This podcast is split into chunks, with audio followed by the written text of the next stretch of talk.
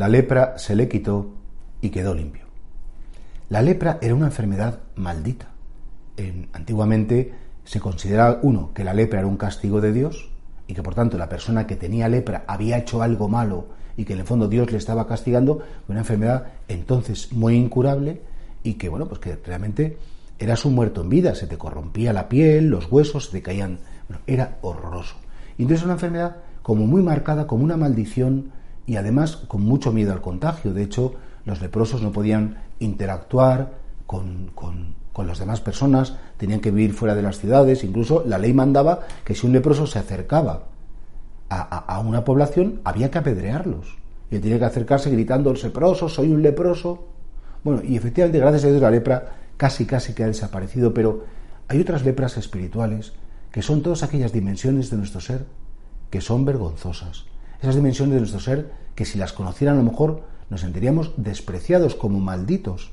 ¿Cuánta gente hay que por desgracia se trata a sí misma como un leproso porque considera que lo que le pasa a él o le pasa a ella es una maldición, es una cosa espantosa, que los demás no tienen por qué conocerlo.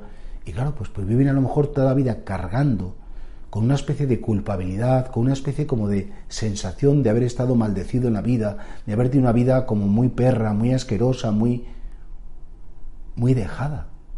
Y además, efectivamente, ellos prácticamente dicen, pues, y casi que sin tener culpa. Y frente a todo eso, que visto cómo Jesús se acerca a los leprosos. Jesús toca la carne putrefacta de los leprosos. Cualquier leproso que se acercaba Jesús decía, Señor, si quieres puedes limpiarme. Y Jesús, por supuesto, que siempre con toda la ternura, con todo el cariño, les curaba.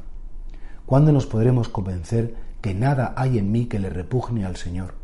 Como nada puede hacer un niño pequeño que le repugne a su madre, y si el niño se ha manchado, pues lo va a limpiar, y le va a lavar, y si el niño devuelve un poquito, pues tendrá que limpiarle también. Y, nada de lo que le pueda suceder a un hijo puede resultar repugnante a una madre o a un padre.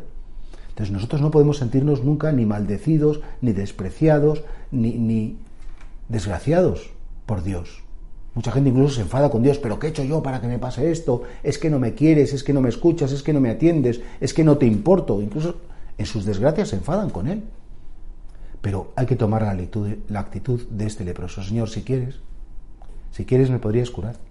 Señor, si yo sé que tú me sigues queriendo, es como un acto de confianza en ese Evangelio de Jesucristo de que todo ser humano es incondicionalmente amado por Dios y ningún pecado, ninguna desgracia, ninguna cosa que yo pueda hacer mala, me puede apartar del amor de Dios manifestado en Cristo Jesús.